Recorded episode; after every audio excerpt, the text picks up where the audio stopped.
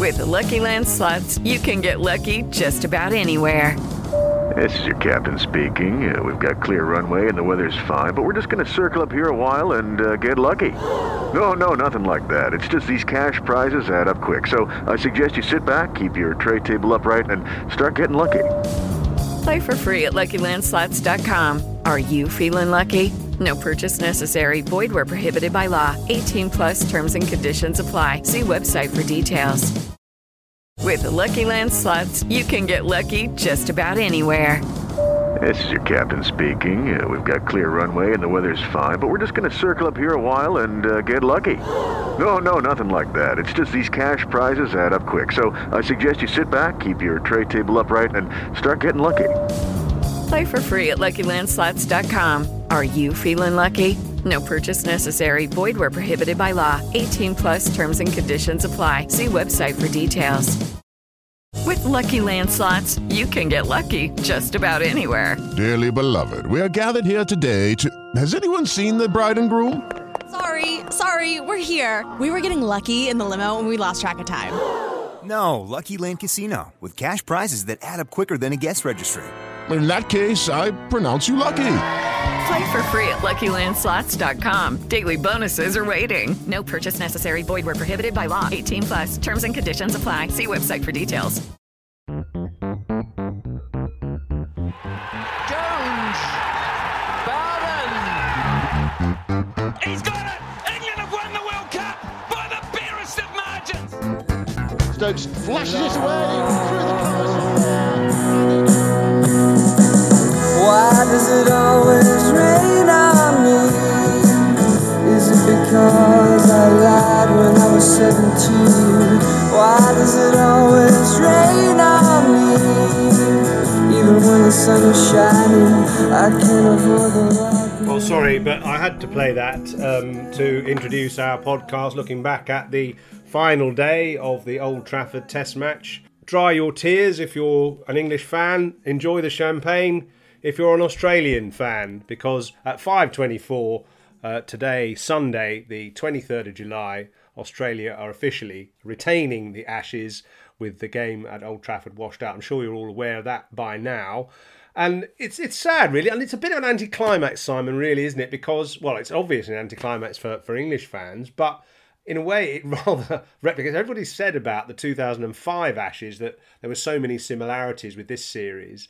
And that's another one, uncannily, isn't it? That series was decided when the umpires went out at about the same time on the fifth day and just removed the bails, uh, declaring the match a draw and England that time regaining the Ashes. So, uncannily, the weather has ended the story again. And that's slightly depressing, but I suppose in the end, England have only got themselves to blame. In a way, they have, and we'll come to that, won't we? Eventually, I suppose there was, yeah, there's a bit of a difference in 2005. At least there was that dramatic last day when Kevin Pietersen played that scintillating innings. So you know there was some drama on the last day, and yeah, England did have a bit of weather at the end. There was some bad light, but they were always going to draw that Test match uh, back in 2005. Do you know we could have played today at Edgbaston, at Lords, at the Oval, at Trent Bridge, at Southampton, and people calling for Test matches in the North it's just one of those things, isn't it? It's just one of those things. It rains in England, and you cannot predict it from one day to the next, and you cannot predict where it's going to land from uh, one day to the next. Although I, I would say that I, tweet, I saw a tweet from Simon Wilde, Sunday Times cricket correspondent, saying it was the 32nd day uh, that's been washed out uh, at Old Trafford during its Test history, which is the most of any ground. One day washed out per 2.7 test matches at Old Trafford. I think the next one is Trent Bridge, which is something like one day washed out for every 5.9 or, or something like that. Anyway, it's just unfortunate. England played really well in this game. They just didn't have enough time to force victory. And so Australia retained the Ashes. It's, it's not a first time that you know it, this has happened, and, and England were helped by the Manchester weather a, a decade ago, Yoz, when they were two 0 up in the series, and they actually held the Ashes, and the most of the last day was washed out, and England you know retained the Ashes then. So it's this happens. What's the old phrase? Swings and roundabouts. It happens in cricket, doesn't it? It, it, it? The weather affects it, and it's one of those. It's, it's probably the most irritating and unfortunate thing about the game of cricket. Yeah, and actually, England have had uh, the the best of the weather conditions in quite a bit of this series. I mean, I suppose um, you, you, one could say, given your stats there from Simon Wilde about Manchester, I wonder whether it's wise in the future having the Old Trafford test so late in the series. Perhaps it should be earlier in the series so that you can guard against the likelihood of things like this happening. But, you know, that's a, a bit of a pipe dream, I suppose. And in fact, Old Trafford isn't even on the Ashes list until Uh, 2031 at the earliest, which means that actually England will go 50 years without beating Australia at Old Trafford because the last time they did it was 1981, which we've heard Ian Botham talk about that brilliant 100 he made there in 1981. But England haven't beaten Australia there since, and it sort of seems to be an iconic place for Australia. We've heard all about the ball of the century, bowled 30 years ago at Old Trafford. And that seems to be the sort of defining moment from Ashes history of the last 40 odd years uh, at Old Trafford, and obviously this one now, which England, you know, dominated this game so well, and and you know they don't deserve a draw here. They were really in charge of this match, but it, it it's the it's the penalty for losing the first two tests, isn't it? It's so hard to come back, especially given English weather conditions, which are a bit fickle. Um, it's always going to be difficult. It's why no team has come back in the Ashes from 2 0 down since about the 1930s. Yeah, the, the, game lasted for 270 overs in all. A normal Test match would last for 450, or at least a maximum of 450 overs. You, you rarely get that many because of change of innings and slow over rates and things like that. I did note that because of slow over rates in the game, so this wasn't just Australia, this was England as well, that we lost 24 overs from the playing time. So we could have had 24 more overs. You know, you just don't know what would have happened as a result. But you know, England were a bit slow at times. But and then people say about the declaration or, or England not declaring earlier. I don't think that would have had any effect if they declared earlier. In Australia, made a fist of it, didn't they? In their their second innings, the pitch was good. If England had declared with a 200 lead, the chances are Australia might be, you know, might have ended the match 250 for eight or 270 for eight. Uh, we, we don't know, but the point being, England would not have had time uh, to win the game. I, I don't think, anyway. Uh, you, you, you just you, we, we thought there was going to be no play yesterday, and there was play. We thought there might be play today, and there wasn't. It, you know, it's so difficult, isn't it, with the with the weather and trying to second guess it. Well, well, you say that, but I mean, the, these players and these teams are armed with fantastic data now on the playing side why isn't it possible to get more accurate weather forecasts? I, I, I, that might be that's a well, they were reasonably accurate, Yoz, weren't they? They were reasonable. Well, I mean, they... well, well, are they? I mean, there was there was it tended it changed a lot, and you were saying there's about nine different forecasts, yeah. and no one could write, quite work out which is more accurate. Nobody was expecting to play on Saturday at all, mm. and you got 30 overs. And originally there was the thought about some play on Sunday, and now obviously none. Mm. And it, it it felt like when Ben Stokes finally well, the innings finally ended, he didn't declare, and when the innings finally ended, that that England were confident that there would be time over, over Saturday and Sunday. So they were obviously party to some information which suggested that there would be play uh, over Saturday and Sunday. And well, they got 30 overs in, admittedly, but basically they were wrong. So look, I, I don't know how possible it is. I know weather's weather forecasting is, is difficult and that you get microclimates and there, there, was a lot of talk about heavier rain further north today, uh, but it sort of they got the edge of it at, at Old Trafford. But I mean, wow, it was glorious in, in London today. They should have just transported everybody down to Lords or or the Oval and played there instead. Well, they're going to transport everyone down to the Oval on well this week, aren't they, for the Oval Test match? And England do have the chance to to draw the series. There are World Test Championship points on offer as well. Let's not overlook that. And of course, there's that record to defend, isn't it? Australia have not won in England for 22 years. So, you know, there is something for England uh, to go for. Absolutely, definitely. And Australia want to come to England and win the series. They haven't won for uh, more than two decades. There's a lot to play for at the Oval, but not the ultimate, not the Ashes. They, they are not going to be on the line uh, on Thursday onwards. But yeah, it's still going to be a, a, fascinating occasion with you know big crowds and everything. But it, yeah, it just it just feels I, don't know. It, it feels the, the climax of this series has threatened to have has been taken away, and I think that is unfortunate.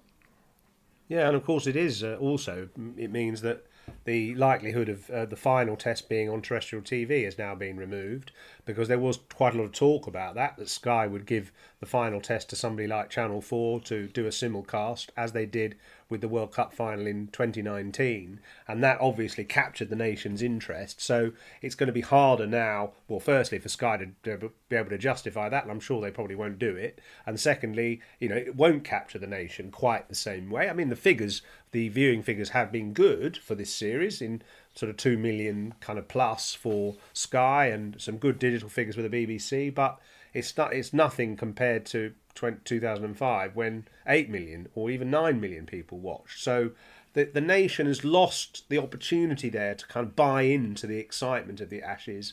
I know people consume it different ways now but there's no substitute for seeing it live on tv and th- there won't be that opportunity now, which which is a shame. Yeah, it is. It is absolutely. You, you, can imagine the occasion. You know, the demand for tickets. Well, they're sold out, but you know, people still try to find ways of getting tickets, and the, the interest, people sitting on the roofs, and all that sort of thing around the ground, which we had in 2005. Anyway, it's not to be. Who said life's fair? Uh, no one. Uh, it, it, it's just it's sort of the nature of the game, isn't it? It's it, you know it, it's and there are you know there are bigger things going on uh, in life at the moment. You know there are there are wildfires raging in you know parts of Europe where actually they could do with some of uh, Manchester's rain where it, where it's so hot. So you know you've got to keep it in perspective, hadn't you? But uh, you know from a sporting uh, perspective, it's just it's, it's, it's disappointing, sad, frustrating for England. For Australia, I mean, their supporters will say, and I think quite rightly as well, uh, it, it, you know, rain is possible in England. Rain is possible anywhere. Actually, I think Sydney is actually more rain. It's rainier than Manchester anyway.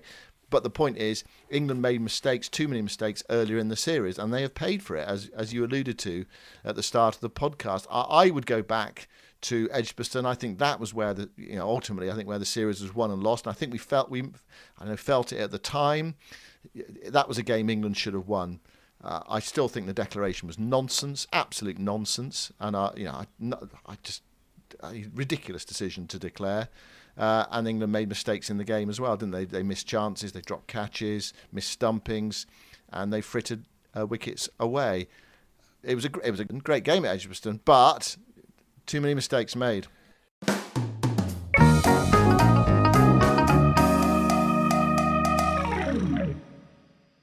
Hello, it is Ryan, and we could all use an extra bright spot in our day, couldn't we? Just to make up for things like sitting in traffic, doing the dishes, counting your steps, you know, all the mundane stuff. That is why I'm such a big fan of Chumba Casino. Chumba Casino has all your favorite social casino style games that you can play for free anytime, anywhere with daily bonuses. That should brighten your day a little. Actually, a lot. So sign up now at chumbacasino.com. That's ChumbaCasino.com. No purchase necessary. VGW. Void were prohibited by law. See terms and conditions. 18 plus. Judy was boring. Hello. Then Judy discovered ChumbaCasino.com. It's my little escape. Now Judy's the life of the party. Oh, baby. Mama's bringing home the bacon. Whoa. Take it easy, Judy. The Chumba life is for everybody. So go to ChumbaCasino.com and play over 100 casino style games. Join today and play for free for your chance to redeem some serious prizes. ChumbaCasino.com. No purchase necessary. Void where prohibited by law. 18 plus terms and conditions apply. See website for details. All the games have been good, but uh, I mean, actually, I go back, and if we like to recap on those first two tests and where England did lose, well, I think to, to go back to Edgbaston, the first thing I'd say is obviously the unluckiness of losing Jack Leach. So England didn't have a, a, a, an experienced frontline spinner. Obviously, they brought Moeen Ali in at the last minute, but he hadn't bowled at all in red ball cricket for two years. So that was a big risk, and so it proved because he was unable to have much impact. Also, actually, I thought the pitch was rubbish at Edgbaston as well. It was far too flat. It's a place where England love to play. There's some superb support for England. It's their spiritual home, and they were given a dead flat pitch with absolutely lifeless, useless for uh, our world record holding uh, fast bowlers Stuart Broad and, and Jimmy Anderson. I thought actually England should have played Mark Wood there, especially given the pitch, but we're told he wasn't ready for either Edgbaston or Lords. I'd like to know a bit more about that now because I feel that was um, that was a mistake. And obviously, it may have been an impossible thing to turn around, but England desperately needed in that first test some extra pace. We said it at the time, two days before. Mark Wood has to play at Edgbaston. I saw the pitch; it looked pretty flat and dry, and you know, easy paced. England desperately needed some extra pace. They didn't have it, so you know that was a sort of bad start. Really, the selection uh, was was was restricted by injury and so on, and the pitch didn't play into England's hand at all. And then, as you say, just when they were going well, with half an hour left for play, Joe Root 120 not out, they declared um, with 25 minutes to go in the hope of getting uh, some some cheap wickets, cheap early wickets from, uh, from Australia. But it was a it, it backfired really badly, and that was one of the key decisions that they they made in that in that Test match. Obviously, there were also missed chances. Bairstow missing uh, Green on two, stumping and dropping a couple of catches uh, of Alex Carey. So that allowed Australia to get pretty much close to England's first innings score of 393. And then things like Joe Root getting stumped in England's second innings, first time he's ever been stumped in his career. So a lot of mistakes made by England in that first test, and still Australia only won by two wickets. Mm also something else as well, um, the fields for Moeen Ali as well, which has not been talked about a lot. But I know uh, some former uh, spin bowlers have suggested actually they should have had a, a player back for, for Moeen Ali a lot more. Remember, he was pumped down the ground a lot. He, you know, he was pretty expensive, and that that there should you know Ben Stokes was committed, isn't he, to having the field up the whole time. He did it for Jack Leach, but I don't know. I don't think that worked as well. So some runs were frittered away, and Australia got perhaps got a bit closer to England than you know, they should have done in both first and well and the second innings as well. So the declaration, missed chances, perhaps some slightly gung ho cricket.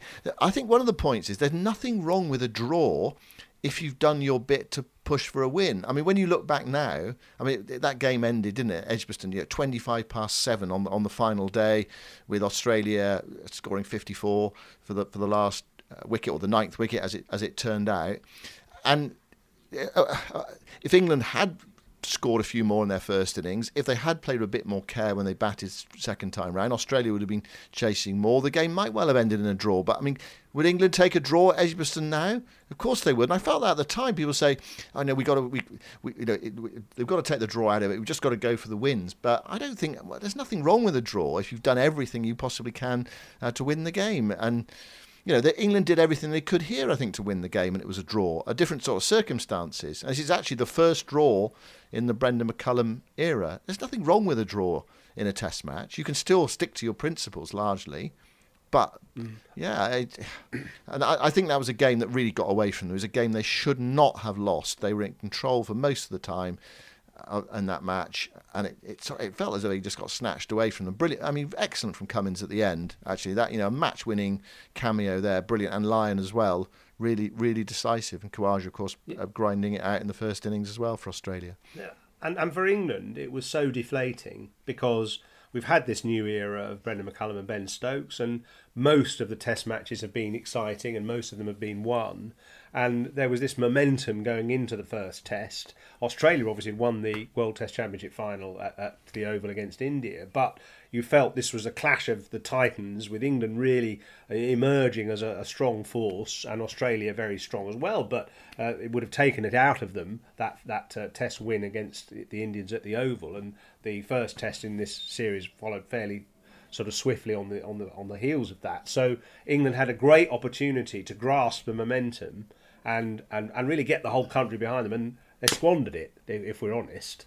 And and then suddenly they're playing catch up from mm. there on, and that's always tough in in Ashes series against quality opponents like this. Yeah, and you, you think back to to Lords. I mean, too many soft dismissals there, really, as well. England 188 for one in reply to Australia's 416, and then three players, bang, bang, bang, caught on the pull just after Nathan Lyon had, had limped off, with which looked like a, a, you know, serious injury. It looked like an injury that was going to put him out of the series. Yeah, a, a, a calf pull. It just, I don't know. It, it, didn't feel as though they played the moment uh, particularly well. I mean, I know that pitch was a bit too paced, and it was you were a bit of a sitting target, and yeah, there were some decent ball shots played, etc., etc. But it just felt like they, they could have uh, just reassessed the situation a bit better and just pulled their horns in a bit and sort of ground it down a bit and you know got up close to Australia's uh, first innings score. But it, it, I mean, it still needed a, a, spectacular innings from Ben Stokes to get them close in that game. And I thought Australia played pretty well in that game. I think it was a game they deserved to win. There was Johnny Bairstow stumping as well, which was a. You, you, well, people have their views on it. I, you know, my view is that it wouldn't have happened, of course, if Johnny Bairstow just stayed in his ground like people should, really. So it was just one of those moments where your brain gets a bit scrambled, you're not thinking straight, and you give the team an opportunity which they shouldn't really have, and it might have, it might might or might not change the game. We'll never know uh, that incident. But yeah, there are moments at Lords when yeah England had opportunity and weren't able to take them. But Australia played pretty well there. Yeah, I mean, obviously it's a bit like tennis, isn't it? Um, a five-test series. That if you lose the first set, you got to hit back straight away. And England lost the first test, so they had to hit back at Lords, and they did have opportunities to do that. And I, I, one time that, that really disappointed me was well, I, I got my kids to come, and we were all excited on the third day to come to Lords to, to see the Ashes, and we all forked out a fortune, like many people, to actually buy the tickets to watch. And uh, England was were, were perfectly set at 270 for four, and my kids were excited because Harry Brook and Ben Stokes were in, mm. and Johnny Bairstow was to come. And we were thinking, wow, you know, so let's get there early and really sort of lap it up and get get the expectation running high. Um, within two balls, Stokes had gone. Good ball actually mm. from Mitchell Starc. Then Harry Brook had a a bit of a kind of mad half hour trying to slap balls from outside miles outside leg stump. He just overdid the uh, the Bazball, if you like, and hit a tame catch to extra cover. And, and Bairstow hit a, a, a, sort of gentle ball straight to mid on, mm. and suddenly they're all gone in the space of half an hour. And England then their innings petered out, uh, so you know they lost the opportunity there. To Australia made 416. England could have got past them if they batted really well, but they didn't. They sacrificed a lead of nearly hundred, and that was crucial mm. in the end. Yeah, England lost their last six wickets for 46 runs in that first innings. Uh, you know, from 188 for one as well. You know, they were going well. Australia looked a bit flat. What about uh, the, the, pitches that the, the series has been played on? Because they have been quite similar, haven't they? They, you know, we, England wanted flat pitches. Is that was that the right tactic? Well, I mean, no, it wasn't the right tactic. I, I don't agree with you that all the pitches were the same. They're roughly the, the same. i I'm not saying they were. T- well, I'm not saying they were well, totally the, the, same. But the first two pitches had no pace yeah. or bounce at all. They were dead. They were lifeless. They had they were sort of deceased pitches. But they were batting pitches. That, That's what I'm saying. The, the, series has been played on batting pitches. I mean, okay, yeah, at, uh, uh, at, at, Leeds, at least you know there was some more bounce, wasn't there? But it, there was that was a sporty pitch. Yeah. That was that was a good pitch to bowl on because especially if the clouds came over, you had carry. You know, the first two pitches you got an edge. It didn't carry to slip half yeah. the time. Well, that's no good. And England pride themselves on their seam attack, especially the fact that their seam attack is slightly aging as well. They need a little bit of extra help and they didn't have any in those first two games. They did at, at Headingley, and you know, praise the Lord, they brought in their fastest bowler as well, who finally was ready to play and, and performed brilliantly. But that pitch had much more in it. Even Mitchell Marsh, remember, he scored his 100, but he also bowled well on that pitch. He got the ball to swing.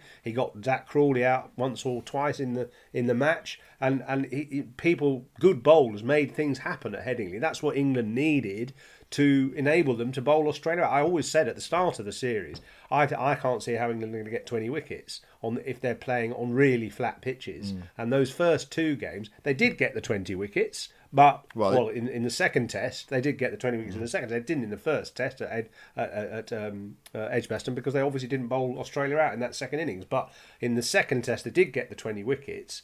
But it took them quite a long time, mm. and I, I felt that England needed a bit of help in the pitch to to be able to make their supreme fast bowlers really their supremacy tell.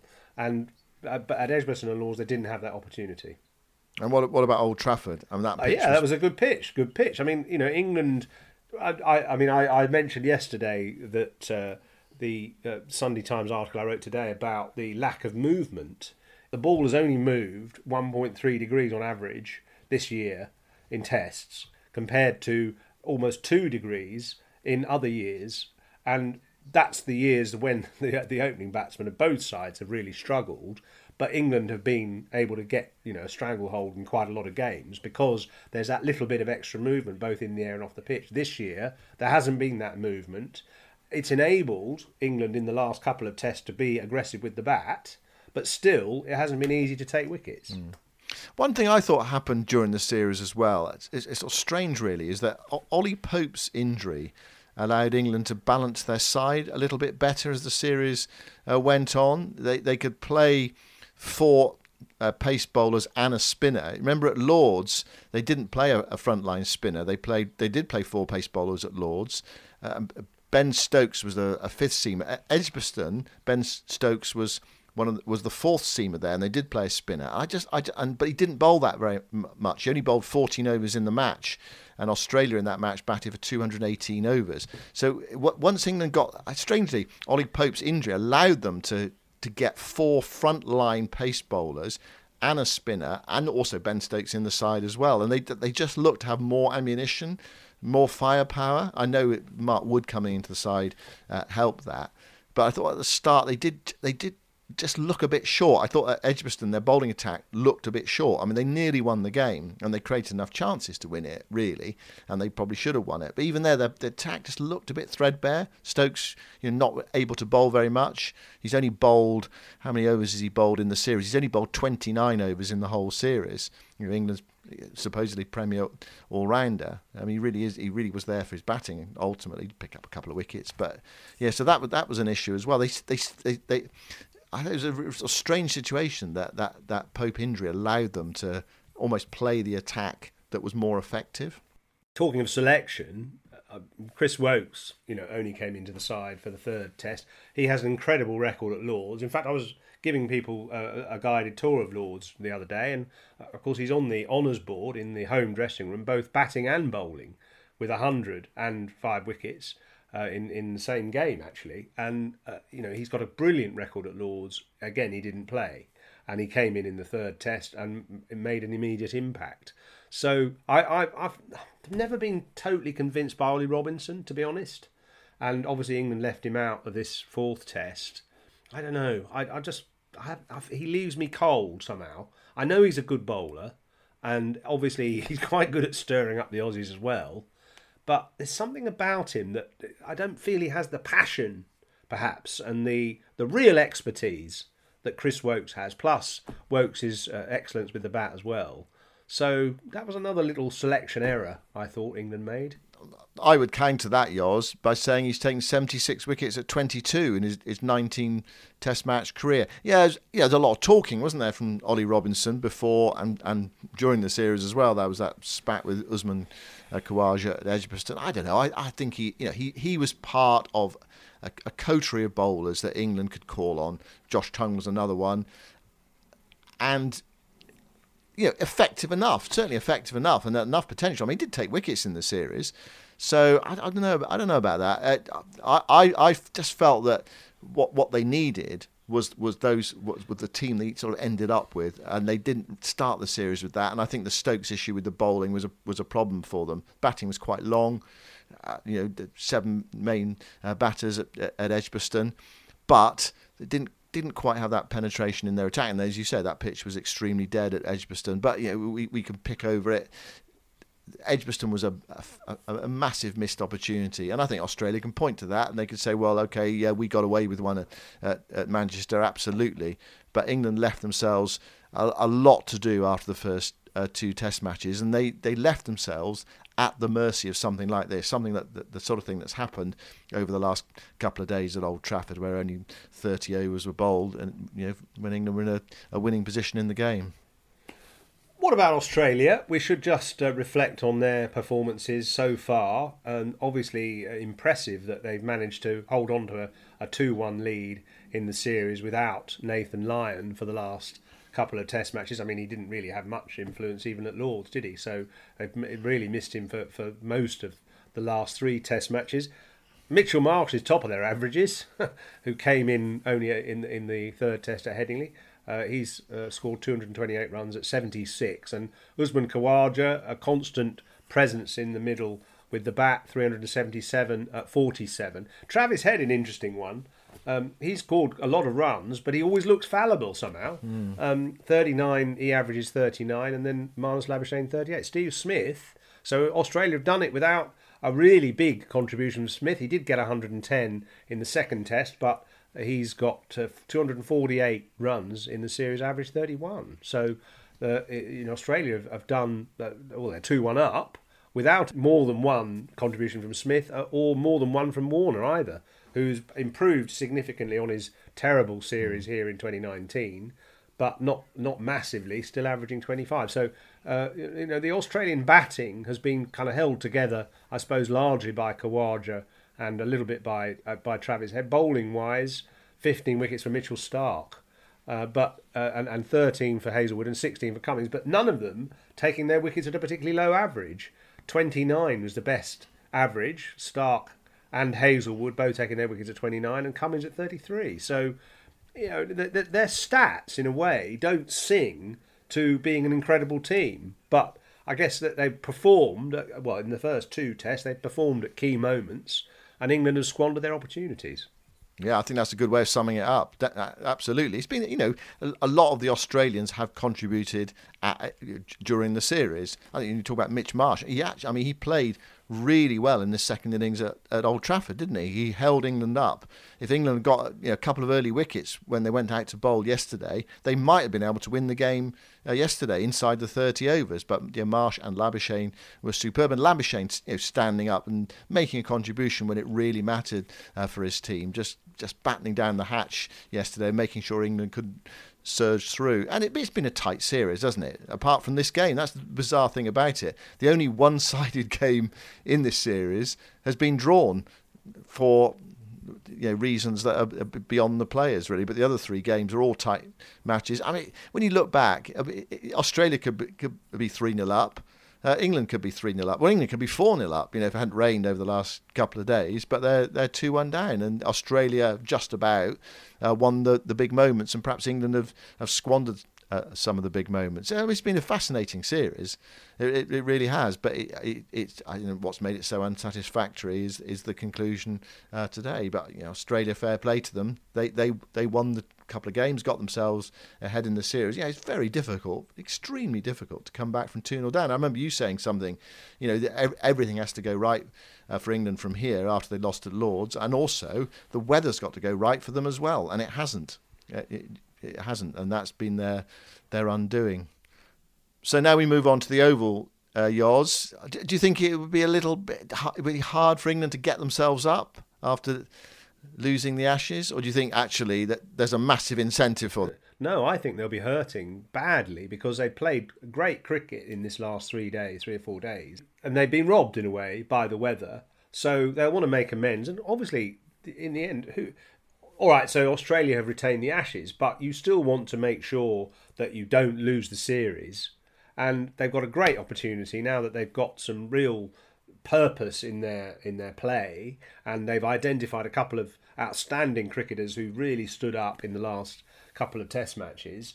Uh, so they will be confident of being able to level the series, and it will be one of those slightly weird, uh, surreal moments when at the end of the Test match, if England do win at the Oval, that they get the match awards and you know the the trophy or whatever for for the for winning that Test match, and yet Australia will get the chance to actually raise the Ashes. And I hope that um, the ECB remember to take a replica urn because you know what happened in 2005 was they didn't actually have one at the ground and it, the only one on the ground was the one in my VT truck uh, for working for Channel 4 and so I had to present the uh, little miniature replica urn to the ECB to present to Michael Vaughan.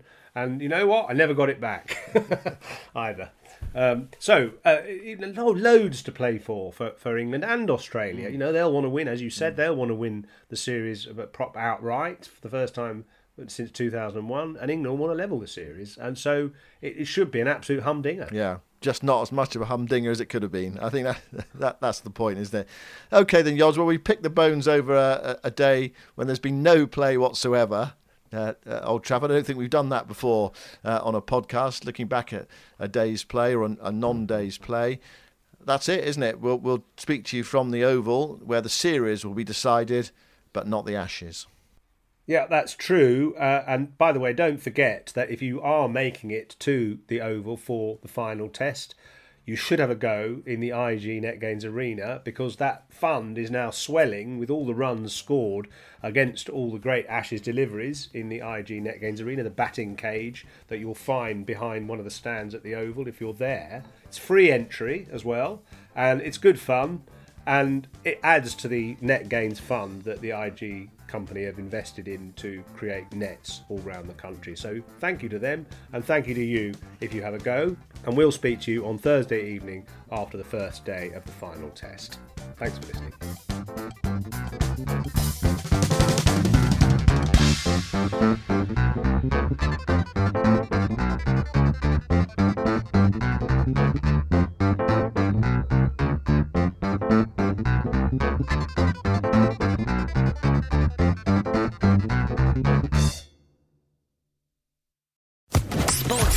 Podcast Network.